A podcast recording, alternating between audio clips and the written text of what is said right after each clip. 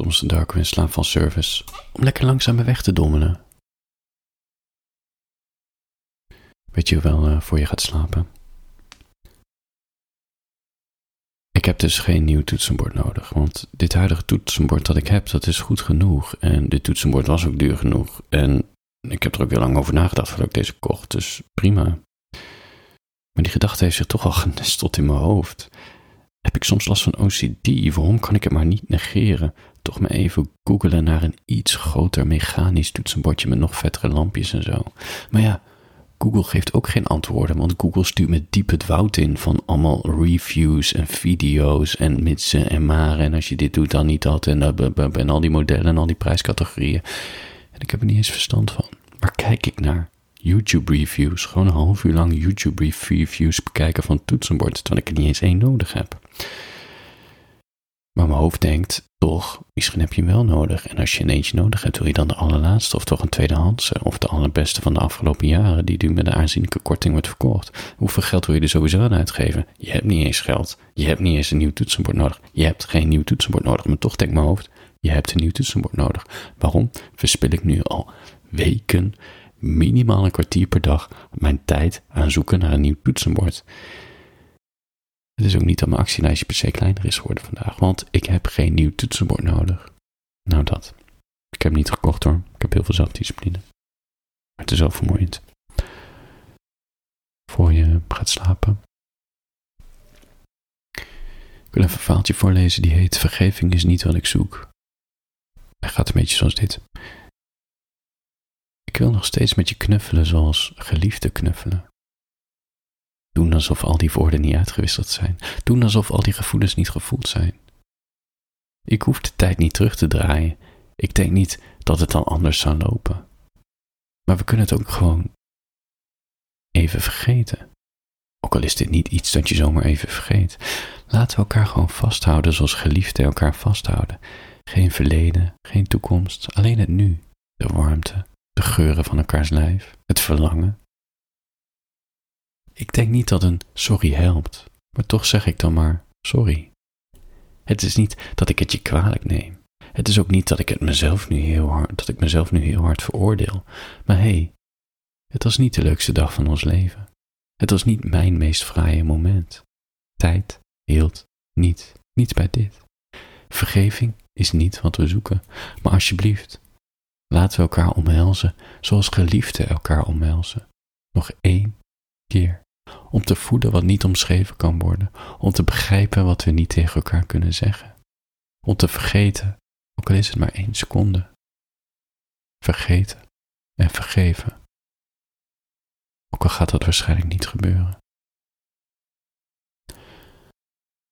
Voor je gaat slapen. Ik kwam een interessant stukje tegen op het internet. Het gaat over de luistermodussen die we hebben. Er is een schrijfster Ximena Van Kucha heet ze. Van Kucha. Amerikaan. Waarschijnlijk andere roots. Doesn't matter. Ze heeft elf vormen van luisteren ontdekt en ik ga ze even toelichten. Dat is best leuk. De eerste heet The Explainer. Die explainer die heeft dus antwoord op alles. Die zegt dus, bij maar niet uit wat je zegt. Die zegt, oh, dat is omdat. Nou ja, een beetje mansplaining en zo. Tweede vorm van luisteren, dat is de validator. Die bevestigt al je emoties en die zal altijd zeggen: Je hebt gelijk. Derde type is die identifier. Die brengt het gesprek graag terug bij zichzelf. Nou, dat had ik laatst ook. Dan heb je nog de problem solver. Heeft altijd een oplossing voor jouw probleem, zelfs als er geen probleem is. Dit zou je moeten doen. Dan heb je ook nog de nurse. Ik weet niet op welk nummer ik nu ben. 1, 2, 3, 4. Nummer 5. De nurse, dat is iemand die je gaat troosten en verzorgen en die cijfert zich volledig weg. En die zegt ook dingen als, alles komt goed. Vraag me trouwens af of alles goed komt. Maar goed, ligt eraan waar je stopt. Sorry, ik kan nooit laten om mijn melancholie erin door te klinken. We gaan allemaal dood. Dat is helemaal niet goed. Volgend punt. De diffuser. Als de spanning in een gesprek toeneemt, of als het oncomfortabel wordt, dan maakt deze persoon graag een gekke opmerking of grapje om wat lucht aan het gesprek te geven. Die kennen we allemaal. Dan heb je ook nog de mediator. Deze persoon bekijkt het probleem van alle kanten en heeft begrip voor ieders perspectief. Oh, ze bedoelt het vast niet zo. Ik moet eerlijk zeggen, dat is een rol die ik heel af en toe in me opneem, de mediator. Als luistermodus. Maar ik ben er niet, dat is niet mijn uh, hoofdmodus. Je, hebt trouwens, je bent trouwens al deze luistermodus, hè? Maar één modus ben je het meest. Dus uh, een beetje zoals met uh, persoonlijkheidstesten. Je bent ze allemaal, maar één persoonlijkheid ben je het meest. De volgende ben ik wel trouwens. Echt 100%. Dat is die empath. Die voelt haar fijn aan wat je voelt, soms eerder dan jijzelf. Klinkt als een intense avond, vervelend om te horen. Kan soms heel confronterend zijn. Een empath tegenover je hebben. Goed, dan heb je nog die interrupter. Die breekt graag in in gesprekken en kan die volledig kapen. Soms fijn, soms vermoeiend. Ik kan ernaast. Ik weet niet of ik dit eens dit verteld heb. Ik ga even een anekdootje tussendoor doen. De buren van schuin tegenover mij ik weet het niet. Ze negeren me bijna altijd. Geen idee wat hun probleem is, maar als ik ze goed, ze kijken me niet aan, ze doen net alsof ik lucht ben. En ik voel dan allemaal dingen in mijn lijf en ik weet dat het allemaal niet persoonlijk is en geen idee. Die hebben een kindje gekregen. En ik zag haar lopen met het kindje. Nou, niet eens. Ik had een pakketje voor ze aangenomen.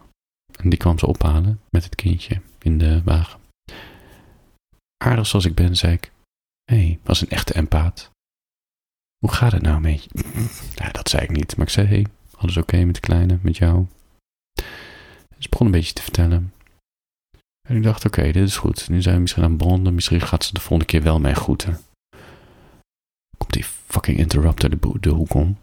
Blijkbaar, ik heb haar wel eens gezien, maar die had blijkbaar ook een kind gekregen. Die woont misschien drie straten verder. En die zag haar Oh, mag ik even kijken? Ach, die is zo groot geworden. En hoe gaat het nou? En hé, hey, als je nu toch gaat wandelen, ik wil met je meewandelen. Volledig het gesprek gekaapt. Terwijl ik een hele belangrijke vraag had gesteld. Ik was namelijk best wel nieuwsgierig wat voor werk ze deed. ik weet niet waarom, maar als je toch weet wat iemand voor werk doet, dan ja, kan je een bepaald beeld krijg je gewoon bij. Maakt het plaatje wat completer. En ze wilde net vertellen wat voor werk ze deed en waar. En... Maar ja, sommige mensen die komen dan nadat ze geïnterrupeerd zijn nog terug. Van hé, hey, Sorry. Of hé, hey, ik ga nu verder, maar ze lieten me daar heel koud staan, die twee. Want die twee zaten te praten. Ik vond hem echt zo'n derde wiel. Dus ik zei geen moment van, nou ja, oké, prima. Jo, ik ga naar binnen, doei. En hun liepen al uh, kwakend weg. Ja. Pijnlijk, hè? Pijnlijk. Ja, ik weet niet. Ik voelde geen pijn, want ik ken hen niet. Maar het is toch pijnlijk. Verpest door de interrupter. Oké, um, volgens mij nummer 10. Nee, nummer 9. Nee, 10. 10. De, interview, de interviewer. Deze persoon vraagt een hoop en die wil alles weten. Die ken je ook. Het meest opvallende trouwens aan een interviewer is dat hij alleen maar um, vragen blijft stemmen, stellen en niet reageert op wat je zegt. Waardoor, het een, ja, waardoor je toch het idee krijgt, ja, dat geeft ook weer wat ongemakkelijkheid, vind ik dan. Terwijl die persoon het juist heel goed bedoelt. Uh, gewoon heel goed luistert. Ja. Laatste de daydreamer, die is snel afgeleid in het gesprek, gedachten dwalen af of heeft last van angstgevoelens, die kennen we ook. Goed, dit zijn de elf luistertypes. Ik ben heel benieuwd welke jij bent. Laat het even achter in de comment. Vergeet je niet te abonneren op mijn kanaal. Er is één ding wat ik niet ga doen in mijn leven en dat is een vlog beginnen. Het spijt me zeer. Uh, vind, ja, ik ga die eens uitleggen. Ik ben blij uh, dat vloggen weer uit. Vlog is een beetje uit, toch? Of is er nog in? Het is toch meer Twitch en zo, een beetje live dingen doen. Of een beetje op TikTok je, je levensproblemen uitleggen. Met een grappig tandje erbij. Ik weet het niet, ik lul ook maar wat. Voor je gaat slapen. Handjes boven de dekens.